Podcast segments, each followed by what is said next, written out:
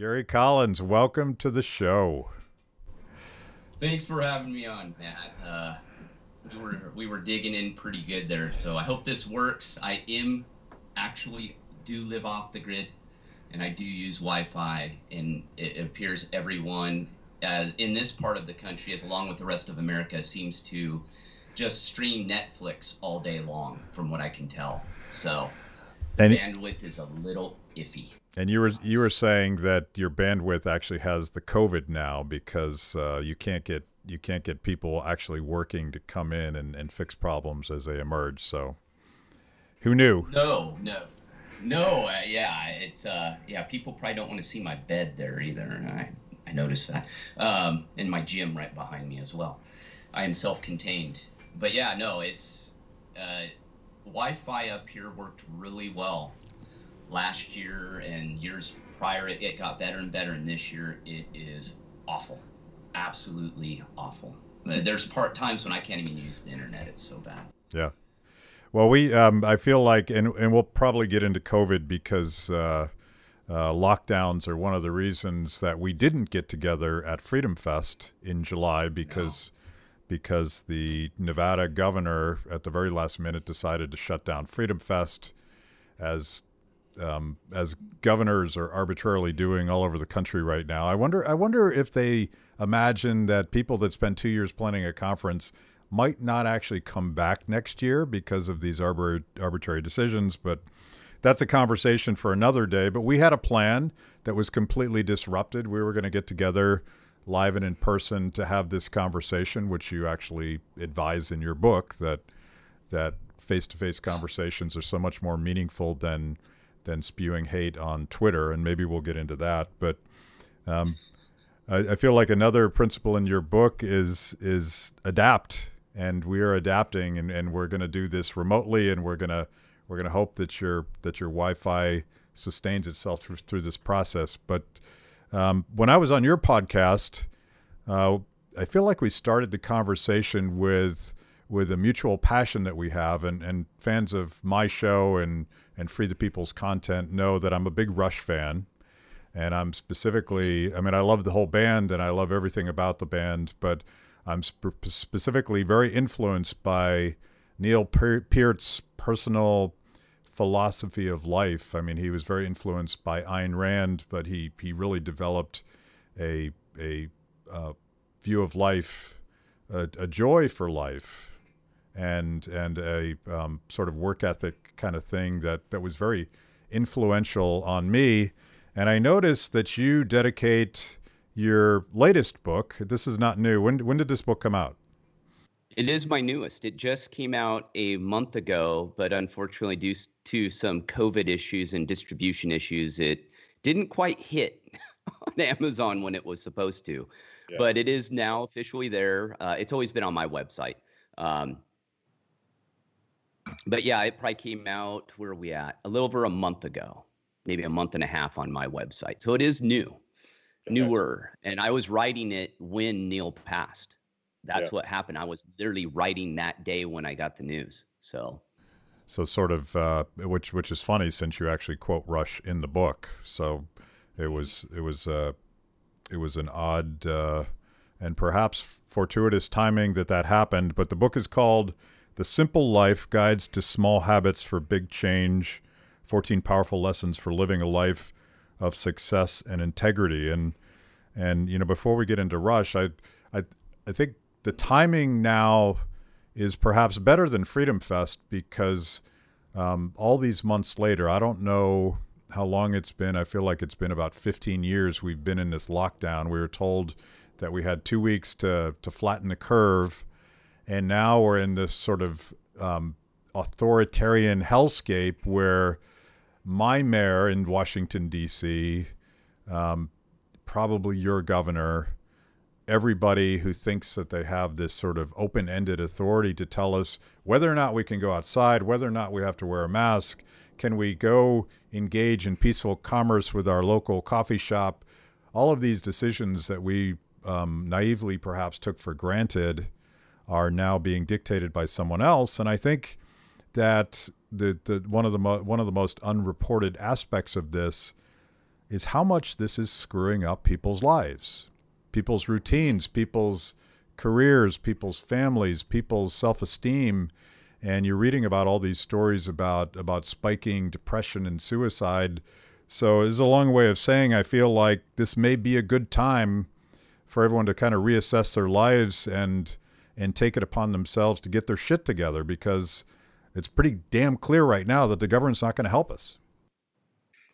Well, what's that famous saying? Uh, we're, we're, the government and we're here to help you, and it's never true. It's and I dealt with it, you know, working in it 20 years, and I left, uh, you know, to start a new life. I'd had enough, and I kind of, I, I won't say I was.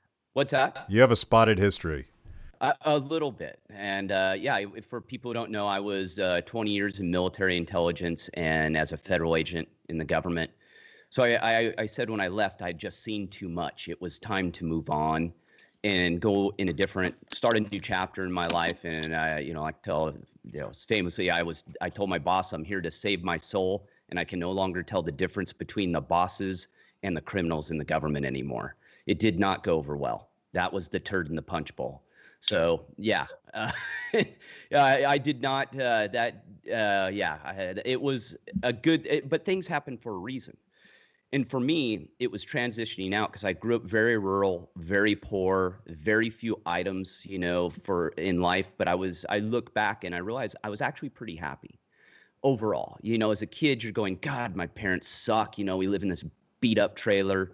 You know, uh, our lives. You know, I, I'm eating these, you know, these cheap dollar pizzas and all. You know, you think of you're just terrible, right? And later on in life, you start to realize, hey, that wasn't so bad and I do have another saying. I always say, no matter how bad you think you have it, someone else somewhere has it much, much worse. So stop your bitching. And I take life that way. And it, it took an attitude adjustment on my part to realize that, hey, I, I'm lucky. I live in the freest country in the world. I did nothing special to deserve it. I was just right place, right time. Here I am. So I need to take advantage of this opportunity and do the best that I possibly can and with that, I rebooted my life and went back to a more rural lifestyle. Built a house off the grid. This is my house off the grid. Um, I actually do do this stuff, which is pretty uh, interesting, I guess, in the self-help world. A lot of people, I call them the false prophets. They like to talk but not do and tell you what to do, which is what our politicians do. Don't do as I say, or do as I do, or say do as I, or don't do as I do, or what is it? Oh God, don't do as I say or whatever, whatever. I can't remember. It's too long. Uh, but you know, not as I do. There you go. God dang, this age I, thing. I had a good 15 seconds while you were dying there to, to remember it myself. So thank you for that. I was having I was having a John or Joe Biden moment. I almost went yeah. John by Joe Biden moment there, uh, but I was able to recover. That's the key. I can still recover and have a have a somewhat conversation after the fact and not get angry and blow up but yeah, that's where it came from. And everything I did it was this kind of natural evolution and progression in life that people were interested in what I was doing. I was a health guy. You know, I came out, started a health company. I was working with high-end athletes who wanted to go to major colleges. I was doing strength and conditioning primarily with offensive linemen uh, through a agent or a, a guy who played was an All-Pro for the Green Bay Packers in Southern California. I was teaching primal health. That's what I was doing and this whole project kind of naturally progressed. I, I'd started earlier looking, but during the housing boom, land it's doing it again right now. That's the irony is I'm watching a repeat of what I went through in 2007, 2008 when I started looking for land. In Montana right now, it's bonkers. It's Idaho, Montana, Wyoming. It's crazyville out there right now. I just talked to a real estate agent yesterday.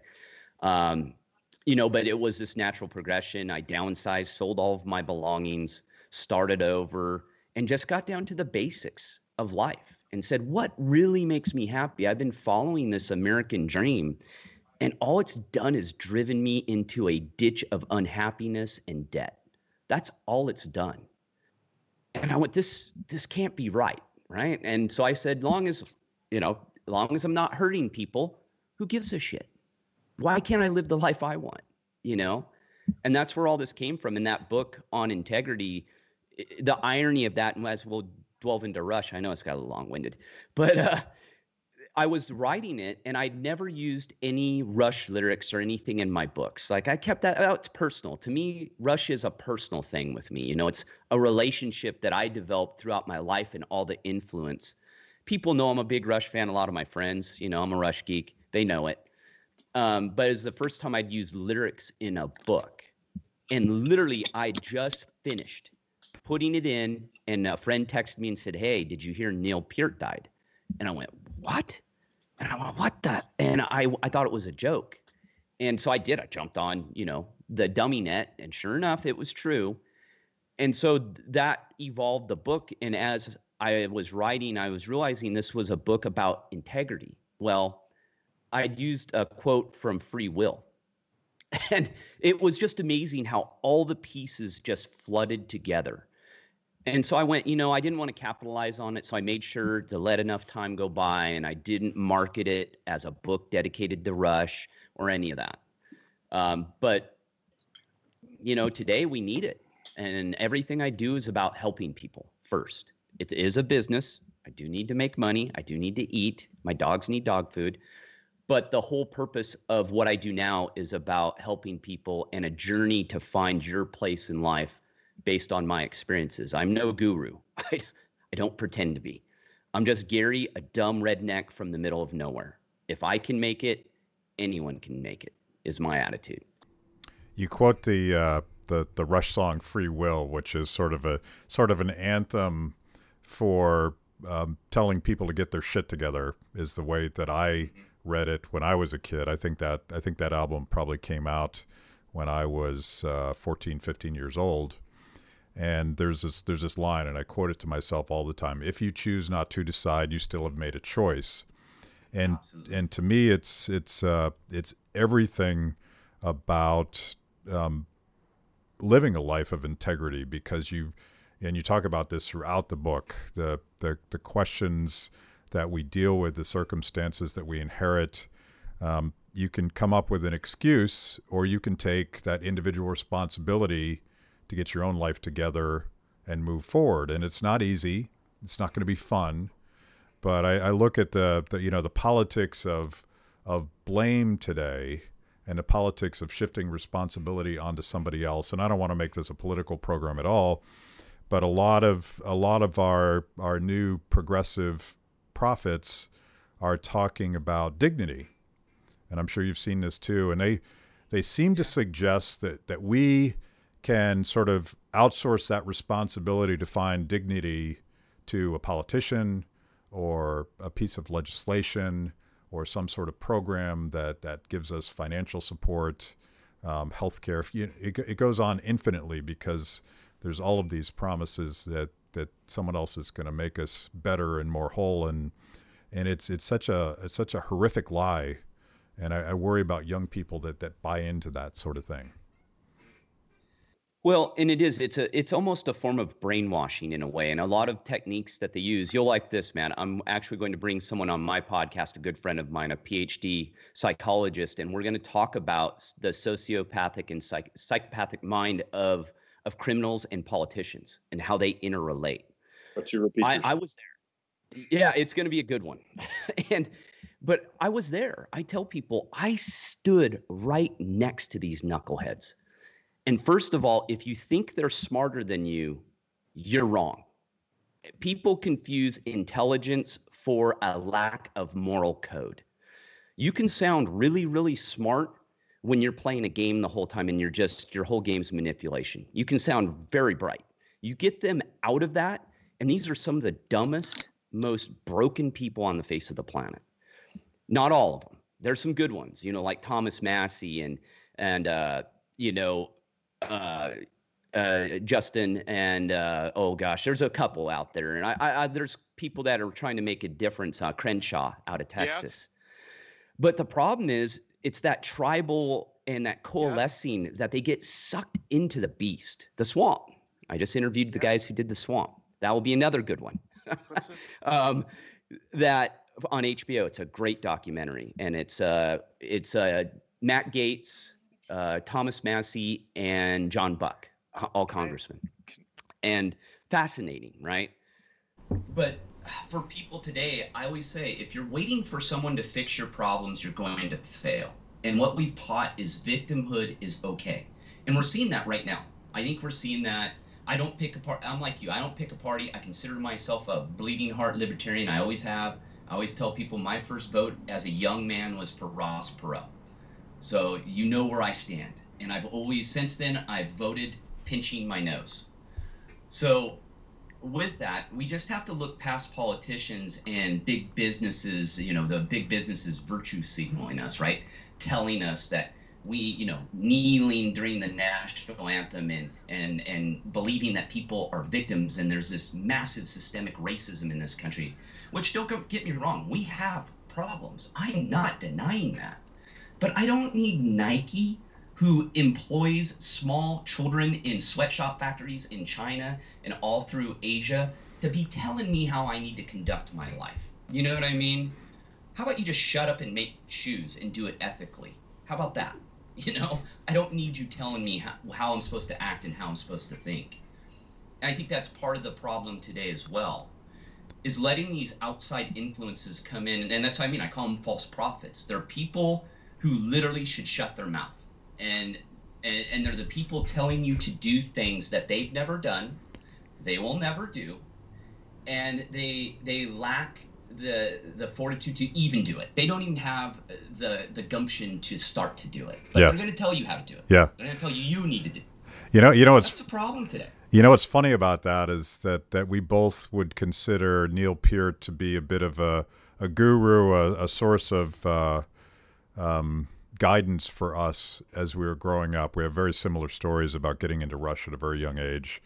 And he, of course, uh, got a lot of his early ideas from Ayn Rand. And I, I considered Howard Roark, who is a fictional character, who turns out to essentially be a version of Neil Peart. Neil Peart is a, a drummer that's very focused on the integrity of his art in the same way that, that Ayn Rand's character Howard Roark was. Um, but Neil would be deeply upset to learn that he was somehow our self help guru because he didn't want to presume that he knew anything about how the rest of us should live our lives. And that's probably why those lessons are actually useful to us because he's he's he's he's uh he's he's laying out principles basically by by living his life by achieving the things that he wants to achieve in his life and and we talked about this um, the, on your podcast, but I'm I'm sort of um, since he just passed away, I'm sort of uh, fixated on that that last documentary they did about their final tour, Time Stands Still, and part of the story is how Neil Peart, who was who was up there at the time, I think he was 64, 65, something like that, and he's a very muscular drummer. He's very uh, perfectionist musician. He he can't imagine a world where he can't perform at 100% the same way that he did when he was 25. And he really struggled to get through that tour. He was, by the end of it, his hands and his feet are bleeding. He's in a tremendous amount of pain. And they ask him um, during the tour, why are you doing this? And he's like, I made a promise. I have a commitment. And he, you know, he says it sort of like offhandedly, like anyone would have a different thought about it. But but I think so many people facing far less um, challenge in their life would just say, you know what, this is too hard. I'm in too much pain. Uh, I think people will understand if I just quit, and that that's a that's a toxic lesson if people think that that's an appropriate way to get through life because um, it's not other people that that need to forgive you for that decision. It's it's you're doing damage to yourself. Well, and that's the thing I think that attracted us to Rush. And I, I am like you. I, I want to say I knew of Rush when I was like eight or nine, but I didn't become a fan until I was around 10, 11. I was into music early on. I used to listen to Creedence Clearwater tapes that my dad had, um, and Cream, and I was from a very young kid. I was fascinated with music and loved music, and it was always rock. you know, it was always the good stuff, is what I like to call it. Not that other music's bad by any stretch. I just love music. And not knowing as a young kid, Rush, because I was a big Kiss fan too. I mean, Elvis, I had my Kiss Army poster on the wall next to my my uh, poster of uh, the Moon and the Apollo project. I think we all had those. And Rush to me once I, I got uh, became older and started to understand the lyrics a little better because you could back then. You could literally read the lyrics right in front of you. They came in the tape or the album, and it was an event. I remember every time you got a new album, and especially Rush, because Rush was they put out a lot of music in a short period of time from like 78 to what 84 ish and it was and it was good it wasn't just music they were putting out it was a roll of music and albums they put out that i don't think any band has ever come close to and ever will period because it was so good in such a short period of time and not only that very different there was transitions in it where the music changed fairly drastically. And for me, reading the lyrics and seeing their all of them, it wasn't just Neil, but I think Neil rubbed off on it. I think Alex and Geddy had a really good work ethic anyway. But when Neil came in, they were like, we better step this up a notch. This dude's crazy. this dude's good. And I think with him and his his uh, appetite for learning and reading, it just rubbed off on all of them and it's amazing that three guys could come together like that, you know, just by luck in a way and put together this band that even if you're not into their music, I think you bring up a good point. The music they put out in such a short period of time, not only that, but they were probably some of the best musicians on the planet in their mid 20s. Yeah. They put out music that guys in their 40s and 50s who had been musicians their entire life could not play. That's ridiculous. Yeah. Uh, so yeah, the amount of work and time and effort they put in, and not only that, they're just good dudes. They're just nice guys. You know, and they don't take themselves too seriously. And the thing I liked, I don't know about you, I never went out of my way. I only went to the shows. I went to a lot of them. I got to go to two shows on the last tour, thankfully. Uh, I'd always I'd been going to them for decades. I never missed a tour, uh, except for when I was too young to go. But that it was one of those where you just admired them, but you didn't want to get too close. My attitude, I, I never bought any special tickets to get front row. I never did a backstage thing. I never went out of my way to contact them. I just didn't do that. I talked to Donna Halper here and there, and I interviewed her for my podcast because she is given credit for finding Rush and developing them in the U.S. when she was a, a disc jockey in Cleveland. But other than that, I was just happy for them being around. And I think that's what they taught me is don't don't put people in an idle kind of space because you may be disappointed. Yeah. More likely you will be. And that they the attitude, hey, I'm just a normal guy trying to do my best and be a good human being. That's all I'm trying to do. And I think Neil was very uncomfortable with people treating him differently. Very uncomfortable. Yeah, and he he he he, he wrote about that in, in Limelight, where he was sort of horrified that he had become this this influence on people's lives, uh, maybe more than than he was comfortable with. You know, I'm thinking uh, I'm thinking back to something you said early. Um, you know, you were sort of emptying emptying some of the skeletons out of your closet, having worked for uh, government intelligence, and, and you also worked for the FDA, as I recall, right? at the very end. I call that the frying pan to the fire. Yeah. Yes. And and I'm thinking about this in the context of of one of the things that that Neil taught me as a kid, and I just I just made a video about this, but one of the things he taught me was was how to say no. And and there's this there's this famous story in Rush's career, um, their their their tour for Caress of Steel, their third album, uh, was a disaster and nobody liked the album, and particularly the record company didn't like the album, so they didn't promote it. And word came down from from the bosses that the next album has to be more like that first album that that that got FM radio play. We need things that we can sell. We need something that's easy for people to assess and understand. And instead, they made the the opus that turned me on to Ayn Rand called 2112, and they did it knowing full well that it was probably going to end their career. So they were willing to walk away from what, for particularly at the time, but always like to, to have a successful uh, music career is an amazingly rare thing to do. Uh, but they were willing to walk away from it because they weren't willing to compromise their artistic integrity just to have a job. And and you did that when you worked for the government. Um, when I was when I was a younger man, and I think very much influenced by by Rand and and Peart. Um, I stepped away from some what other people would view as very prestigious Washington jobs. I won't empty my closet as much as I'm asking you to empty yours, but but oh, but no, Matt, come on. well, I you know I work, I I worked for the government too. I, I worked on Capitol Hill and Matt, be careful. yeah Next one, we're gonna empty that closet. yeah yeah we'll we'll do that on your show. But uh, the the the reason that I think as a libertarian I've survived in Washington D.C. is that I've been willing to say no, and it's it's very unpopular and it, it can cost you some some short term losses if you think that that climbing the typical career ladder is the thing that you want to do. Um, but in terms of your your personal dignity and happiness, it's it's essential. If you don't do it, you're, you're going to suffer. Well, and that's what they taught me. And I think both of us realized that we didn't realize until Neil had passed away how big of an influence they had on me as a human.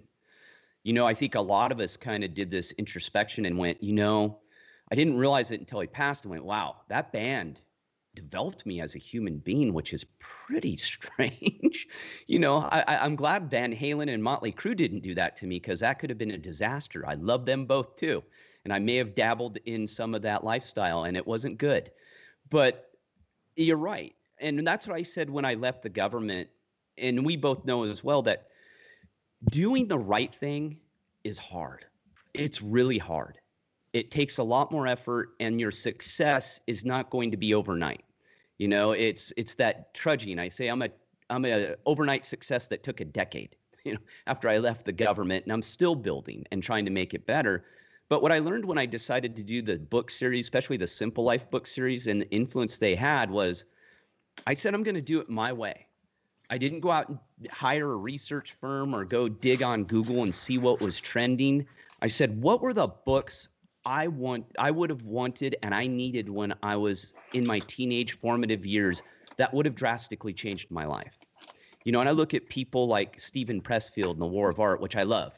He's been a, a super nice guy to me. I don't know him personally. We've been emailing for a decade. He helped me out. He always responds to my emails. I learned from him as well. Uh, you know, some of those influences. And Neil, Neil was a big influence on me on writing because I am not a writer. I did not go to school for it. I am terrible with English. I'm a math guy. So I had to learn this. And I went, well, I can either play the game write like everyone else, go get a editor, hire a marketing guy that's going to tell me what's going to sell, or I just go with my heart and I'm going to write the things I want to write in my style and let it let let the chips fall where they may and see what happens. And I did that with the Simple Life series. This thing is a big experiment because I said I'm just going to write the books I want to write that I think people need and that I needed 30 years, 40 years ago. And that's what I did. And uh, I think people appreciate the honesty that I got nothing to hide, you know. And I think when you live your life that way, and uh, you know, I don't. I'm a private guy though too. People understand that as well, and luckily my you know my listeners and and my customers understand that. Hey, Gary's living a life. You know, don't don't bug me all the time. I answer all my emails. I had a couple this morning, good ones. Uh, you know, I always try to be available, and I learned that from other people because Neil did that you know, for his friends and people he knew. He he always was courteous with interviews and everything, even though he hated doing them, especially later on. But I've noticed that if you live your life that way and you just go out there and make it happen, shit will work out. You know, it, what's uh, the the from subdivisions? You know, the the dreamer. Uh, dreamer, uh, oh gosh, I'm now I can't even remember that, but the dreamer is so alone today. But it's true that subdivisions had a big impact on me too the the lyrics to that that even then in the 80s you know everything was a subdivision. We were being fit in boxes. We were told we must do this in order to be happy. And it was pretty interesting that that neil had already figured that out. He was way ahead of his time. You know he wrote that he probably wrote the lyrics in the late 70s or early 80s well he he grew up Yeah. in he grew up in that world and never never fit in. I, I found these lyrics um, that you just butchered, so I'm gonna I'm gonna give them a reading. Just and i did i butchered them tremendously Growing up, it all seemed so one sided, opinions all provided, the future pre-decided, detached and subdivided in the mass production zone. Nowhere is the dreamer or the misfit so alone. And he's describing himself, but he's he's basically describing anybody that doesn't want to just accept the rules as they are and the institutions as they are. And and it, it reminds me a little bit we always quote hayek on my show. I apologize in advance for that but Oh, there's this there's this great uh, there's this great uh, quote somewhere in the Constitution of Liberty, and, and you butchered Neil, so I'm going to butcher Hayek, but he, he says something to the effect of, in order to break a rule, you have to follow a hundred rules, and he's not talking about laws. He's talking about the the rules that have evolved spontaneously through humans interacting. Um, so you you have to you know you, you grow up in a world that's structured like that but if you want if you want to break rules you at least need to know how that works and and what you're trying to do to to change the system it can't it can't be willy-nilly you have to you actually have to stick at it and that's that's one of the core principles of your of your book is this there's no quick fixes there's no easy outs um, there's no silver bullets that some flashy guru is going to give you it's like it's a grind. Life is a grind, and if particularly if you want to buck the system, if you want to break the rules, you better be prepared for a lot of blowback. You better be prepared um, for other people not wanting to help you because you're you're sort of undermining the status quo. Well, when I left the government, I started on this adventure and I sold my house and I moved into a small little cottage. It was like 475 square feet. Um, you know, I got rid of all my debts and lost a lot of money on my house. I lost, lost co- close to a quarter of a million dollars cash because I did I did everything right. I've never missed a payment uh, in my life. I've always been had a 800 credit score. I was always the guy that played by the rules. I did everything exactly how I was told and when I left that and started and went on this adventure, and I, I had some terrible health problems too. I had to get my spine fused and multiple surgeries, and just had to go through this whole metamorphosis of reevaluating my place in life. And when I did that and started to venture out of of minimalist type of lifestyle, living debt free, living on my terms, and I talk about this too of being overwhelmed by freedom, which was I mean, a life altering experience. It freaked me out. I remember I sold my house. I'd moved into this cottage. I'd sold almost all my belongings, all the crap that I didn't need. And I'm not saying, st- you know, I kept all my tools, my mountain bikes, my road bikes, my dogs, you know, the things I needed, the things that were important. But I remembered sitting at my desk and I was starting my business and I went, I, I, I almost had a panic attack because I realized I could do whatever I wanted nothing was holding me back. And i was overwhelmed with the freedom and it shocked me. I went this is how far i was out of the proper mindset of living my own life. That actually living free freaked me out. What the hell? how did i get there? I think that's what most americans are in today. And when i started this journey and bought the land and said told my friends hey i'm gonna I'm going to live off the grid, and uh, I went through this whole metamorphosis. They, I had friends go, "Hey, do you need help? Like psychological help?" They were dead serious. They were all, you know, uh, "Are you okay? Is everything? Are you doing all right?" And they were, you know, I went, "Hey, no, I'm fine. Everything's good." Let's f- fast forward to over a decade. Now they're asking me for advice how to live the life I'm living right now. Yeah. That that is pretty interesting. It's hard. I mean, it's hard to imagine um, if if you grow up in a structured world, and and this this applies to my libertarianism as well. If you're if you're used to the government doing things for you, it might be difficult to imagine another way of doing things, and you just sometimes. Um, you know, in in my case, sometimes when I when I can't figure out exactly where I'm going, I just I just jump with with a certain amount of faith that that I've been able to to land on my feet and and whatever's around the corner is going to be interesting. But sometimes you just have to you have to break it to get out of it. Um, and I, th- I think most Americans now that we're so used to food being on the table and all of our needs taken care of that that we can't even imagine that these these are special things that don't just happen. They happen because a lot of people bust their asses and, and make it happen. And I, I worry about that. Like we don't appreciate that that that poverty is the natural state of, of the world. It's not the opposite. Well, and and be, poverty is relative. It, it, just and subjective. It depends what your idea of that. And I, I talk about this a lot. That in America, our poorest are considered some of the richest people in the world. Yeah. And we have to get over this attitude. And I talk about this a lot too. We don't have an earning problem in this country. And don't get me wrong, everyone should should aspire to make more money and have more freedom. Money equals freedom, but greed is bad. There's a fine line between that that that kind of going into i don't know why you need to have 150 200 billion dollars i don't understand that to me i can't register that in my brain and and you know how we grew up in tribes and that that by that would not have been acceptable behavior of hoarding in a tribe it was a community everything was shared well today it's not that way but understanding that hey you ha- you have the resources to live the life you want. You just need to reallocate the things you're doing.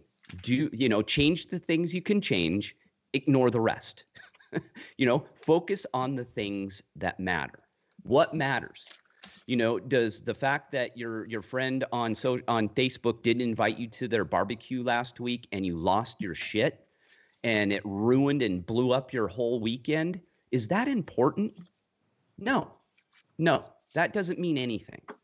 Focus on the things that you can change. Are you, are you, if you're in debt, what can you do to get out of debt? You know, the, the three, and I talk about a little bit in that, in that book, but I brought it up uh, later as I was developing the theory and what the simple life is all about. I do in live events. It's, I call it the three legged stool of the simple life. Super basic, but it is highly impactful. The first leg is optimal health. Everything starts with your health. And we're seeing an epidemic in this country, and I'm not talking COVID, I'm talking obesity and poor health in this country. We are the most unhealthiest country in the world by far. We spend the most money on healthcare by far. It is not working. There is no money in healthy people. I worked inside it. Trust me, I know this. I mean, think of it this way: the the main the main goal of the pharmaceutical and the medical industry, I like to call it the the U.S. medical industrial complex today, is not to the fiduciary responsibility to the stockholder, and it's a legally binding fact. They cannot put the patient first. The stockholder comes first. What the hell does that mean in the health world? That makes absolutely no sense. The patient care should come first, period. It doesn't, it's money. So that's a problem. So you need to take control of your health. I'm a health guy, I preach that. The second leg is financial freedom by being debt free. If you're debt free, and I know this firsthand, I actually do it, I have been for over a decade. I do leverage money here and there. Uh, your life will drastically change you can survive. I can survive off minimum wage, no problem. And the the effect that has upon your health and your well being is amazing. I sleep like a baby every night because I, I don't have to worry about where my next meal is coming from. I don't have to worry about paying my bills. I own my house. I don't have payments. I own my car. I own my RV. I own my properties. I don't pay. I don't have loan payments. Loan payments are front loaded. I talked about that in the Simple Life Guide to Financial Freedom, how our loan and financial system works to keep you in debt the rest of your life. Then the third and final one is life purpose. If you don't have purpose, your time on this planet is going to be pretty miserable. And I've I feel today that a lot of Americans are just are just floundering around without purpose. I have found my purpose. I did not force it, it found me. That's the thing about purpose. If you put helping people and being a better person and, and spending your time on this planet doing the best you can, your purpose will find you. It will. And, and a lot of that, because people always go, well, I can't eat purpose. I go, I get that. You can't pay your bills and eat purpose. But I have I have taught so many people how to turn their purpose, their life purpose into an income stream It's not that hard. It's just most people don't want to do the work. They want someone to tell them what to do, where to show up, and pay them for it. That's where we're at. Well, that's not going to work. You're you're not going to be fulfilled. Um, but uh, me and you have talked about it, Matt, with uh, the three-legged stool. It directly relates to freedom. Yeah.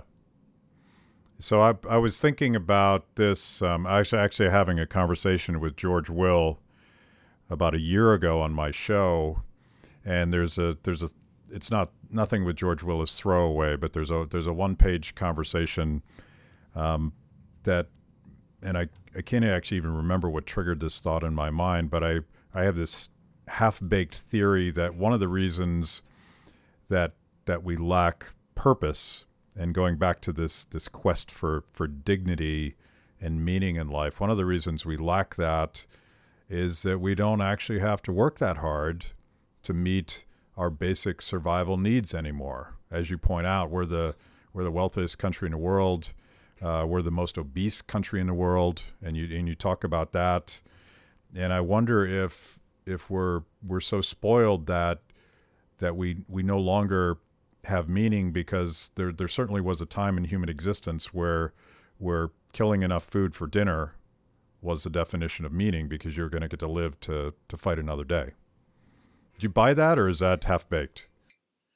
No, I, I agree with that, and it's been proven through history, right? Uh, there's two things that humans are wired for. Two two things: survival and reproduction. And in order to do either one of those, you can't be lazy. you can't reproduce if you can't survive, you know, and you can't survive if you're not reproducing. So with that, I, I teach this a lot too, is that action is the pudding of life why wouldn't you want to eat pudding? Talking about things is great. I'm an action guy. I'm a get my hands dirty guy. Matter of fact, my hands are sore and swollen, and I've got blisters. I put in my wind turbine over the last month. I poured 60, you know, used 60 bags of concrete. I hand mixed all of it in a wheelbarrow because I'm a knucklehead. Um, but you know, I like to teach, and I never looked up one YouTube video how to do it because I want to learn. I want to figure it out. I want to make my own mistakes. And I'm not saying don't just make mistakes to make mistakes, um, but also I have enough knowledge how to do it. I wanted just to figure out a different way to do it. I want to see, to test myself. But I think that's right. You know, uh, Maslow's hierarchy of needs. We have fulfilled those. And the problem is with that, what's the next step? Well, we're not taking a next step anymore. We're just, we're fat, stupid, and, and, and lazy now.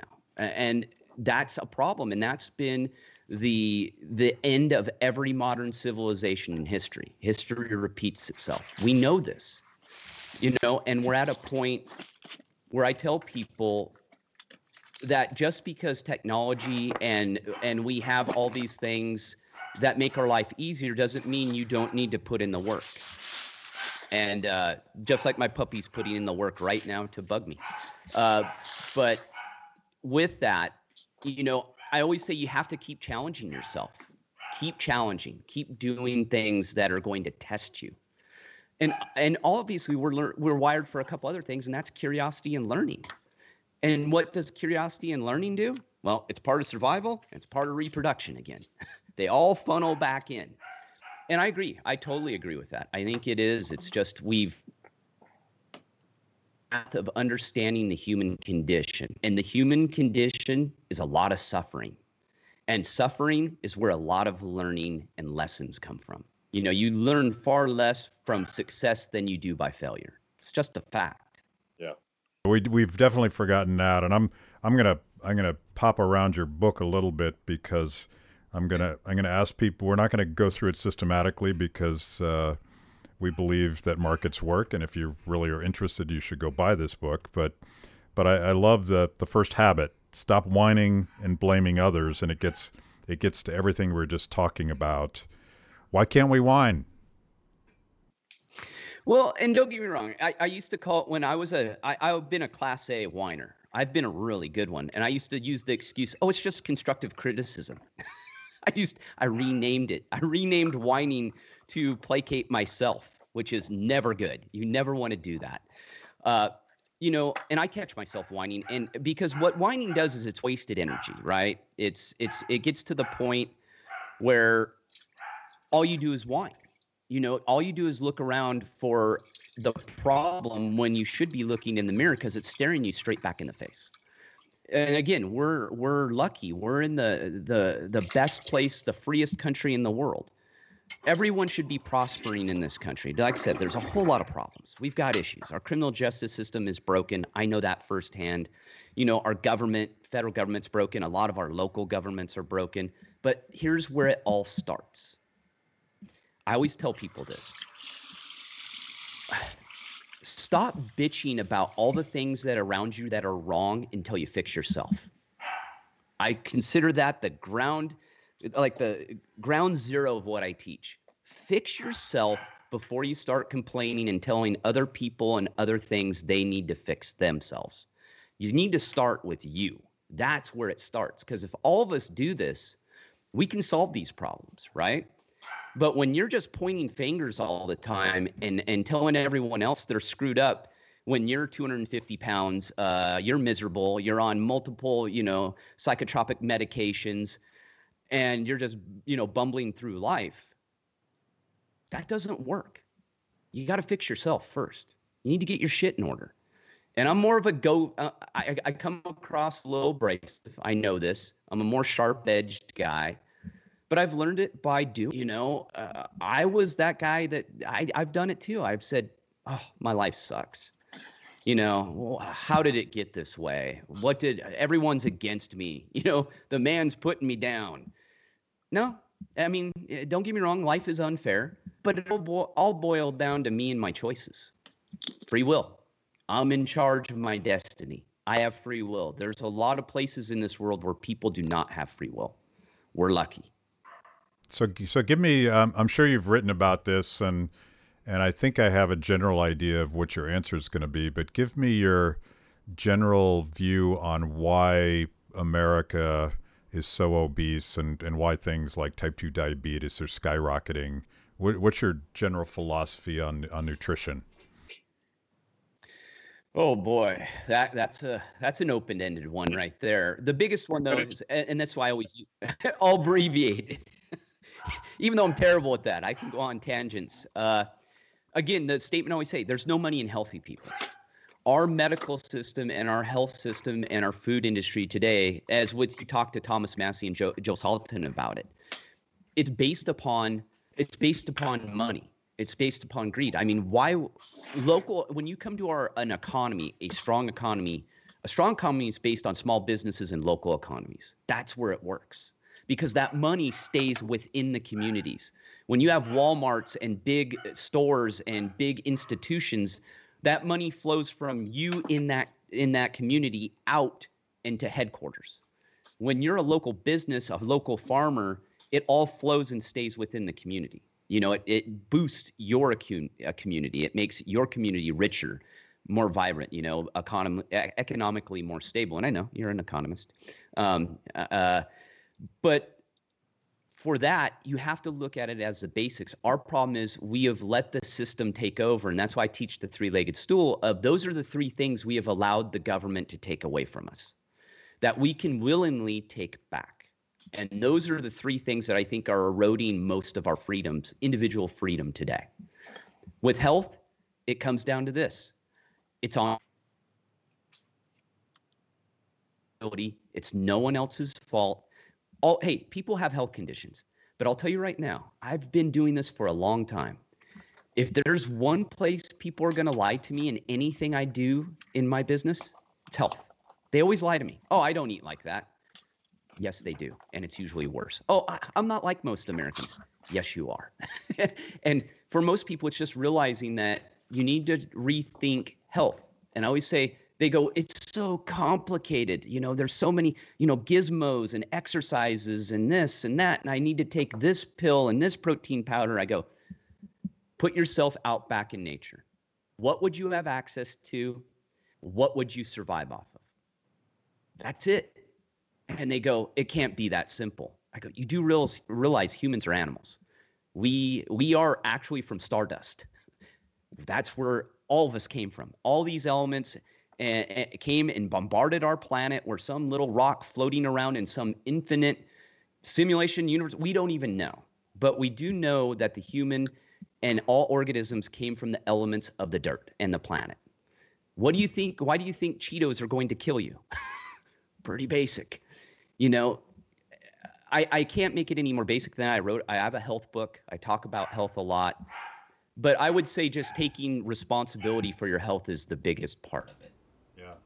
Yeah. So I understand that it, it, it boils down to your choices. So I spent the uh, I got to spend a weekend actually this past weekend with Joel Salatin at his farm in in Western Virginia, Polyface Farm.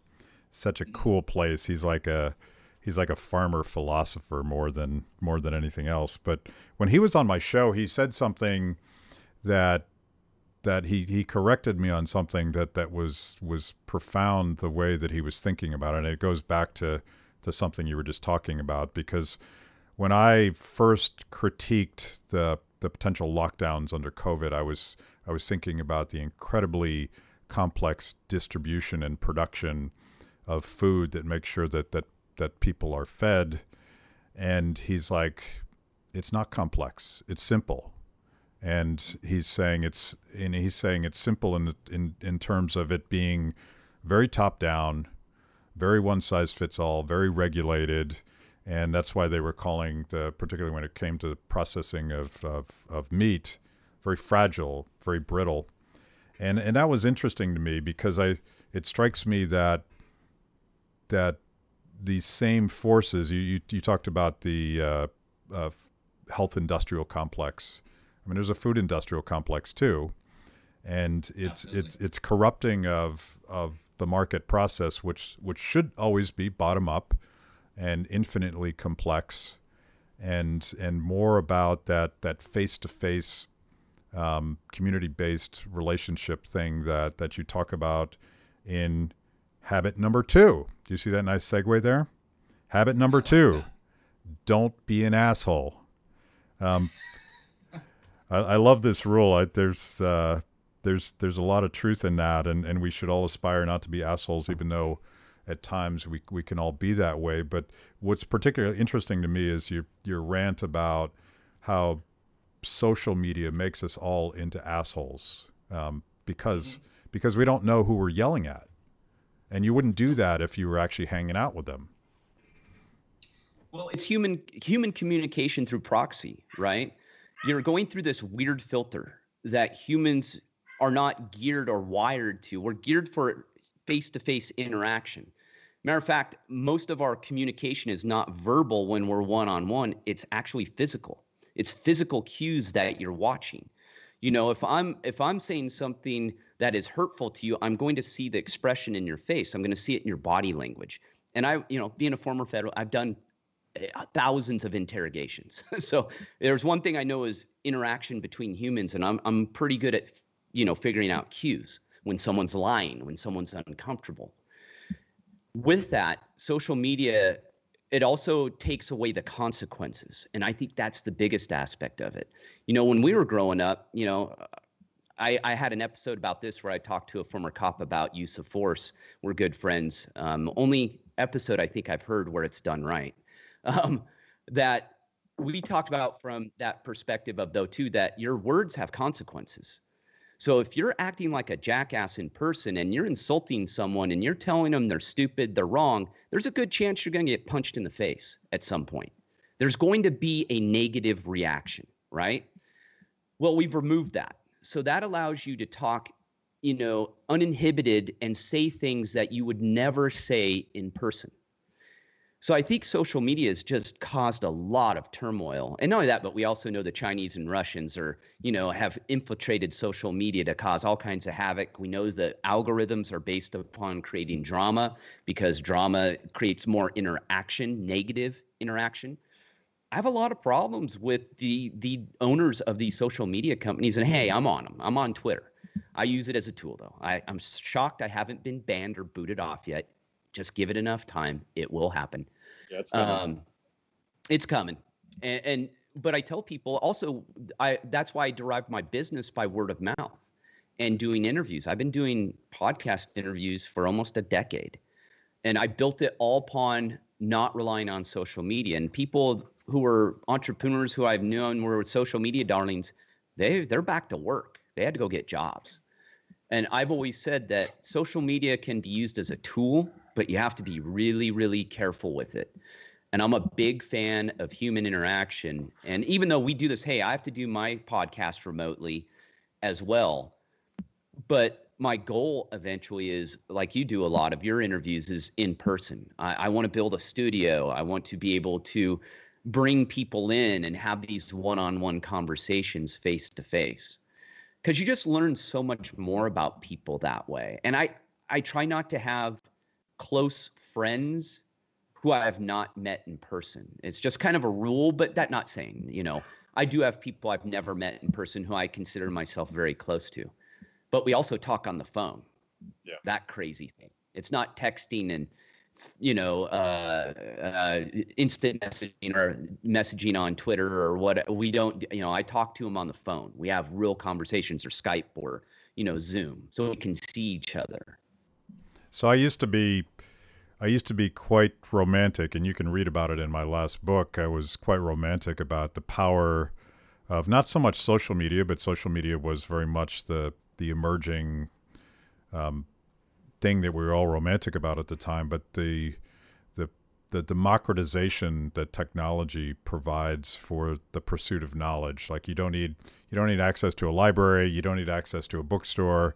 And by the way, when I was a kid, my libraries and bookstores didn't have the books I wanted to read, so there were barriers to entry to finding things. And I I saw the upside of someone like Ron Paul quoting this obscure Austrian economist Ludwig von Mises and an entire generation of young people Googling that shit and saying, this guy's pretty cool. I'm going to read him. And so there was that, there was that, that, that side of it. And I still think that side is there, but I didn't anticipate the, the manipulation and the, the, the tribalism that is very much the cesspool of, of modern social media. So I, I take your critique at heart because I think it's I think it's a real problem. I think it's I think it's creating a lot of a lot of anger and a lot of hate and and anger and hate is uh, is leads to some really bad stuff in society. It does, and I l- use Twitter a little differently. And I had a friend, uh, a common friend we have, uh, uh, Michael Ostrolenk. He he conned me into getting back on Twitter because I hadn't I, I hadn't used social media. I stopped using Facebook years ago. I never used it personally very much. Period. I hated it. I tell people that what got me into Facebook, which wasn't my personal account, is that's how I found uh, suspects and criminals. I used to use MySpace and Facebook because they all had accounts. I could find them. I could if I couldn't find them through databases. By the by the way, Good as social- half of my staff is deleting their accounts as you say that because they didn't realize that that was a thing. Yeah, there was many things we did. I recommend people read Edward Snowden's book because I I laugh. I was the end user of what er, Edward Snowden created. I was a spook. I was a cryptologist and uh, intelligence officer, so I used a lot of the technology he talks about. Um, trust me, platforms, your data is being mined 24/7. So I'll just say that. Um, but yeah, it's it's one of those things I never bought into it, but I think I'm just I'm wired a little differently. I, I just I didn't get it. I'm all why do I need these random friends? And also I grew up in a, a very small town, and to this day, I have friends, best friends, that we were babysat together. We grew up in this little town, hard times. We played sports together. I spent far more hours with these guys growing up and girls than I did with my family it was just the way it was. We were latchkey kids. I was on my own a lot. I grew up in a town 20, 25 miles away from my town of 1,800 people. The town I lived in was 50 people. One of them was 100. We had these two little towns.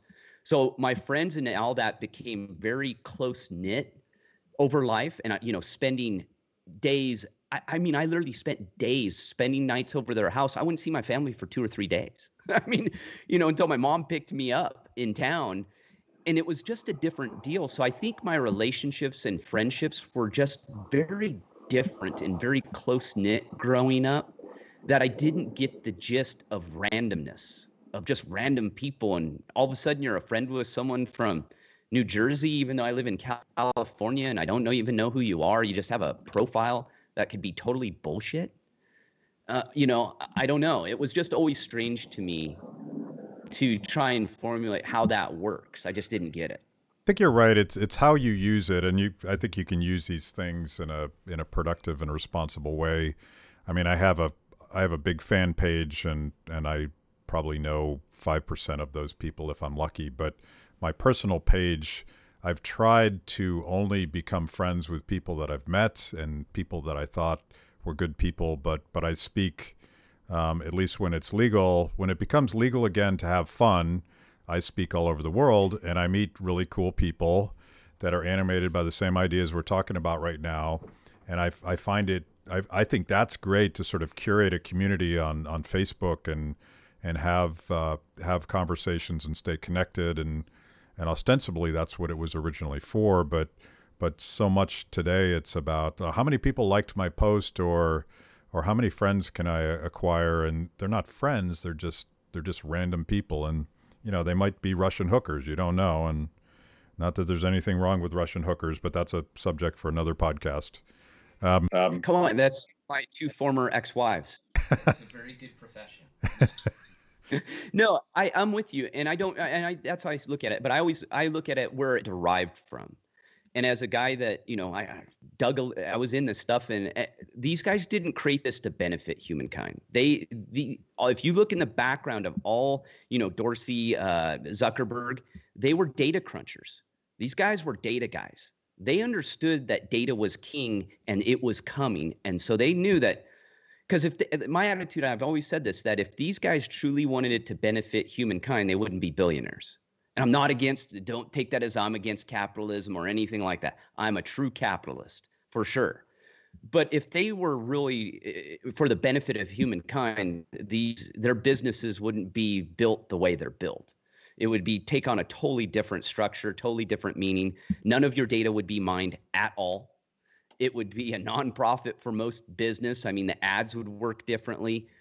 So you just have to be careful with that stuff. And and I don't know about you, but for me, uh, I ask my friends how they get, uh, like, I'll watch their phone. They're getting bombarded. Like, I don't have any social media apps on my phone or anything. I get far less advertising and spam. I mean, far less than they do. They get pounded nonstop. And it's because I'm not in the data. I don't have all those data points out there. They're out there, but they're not getting them. They're in different places.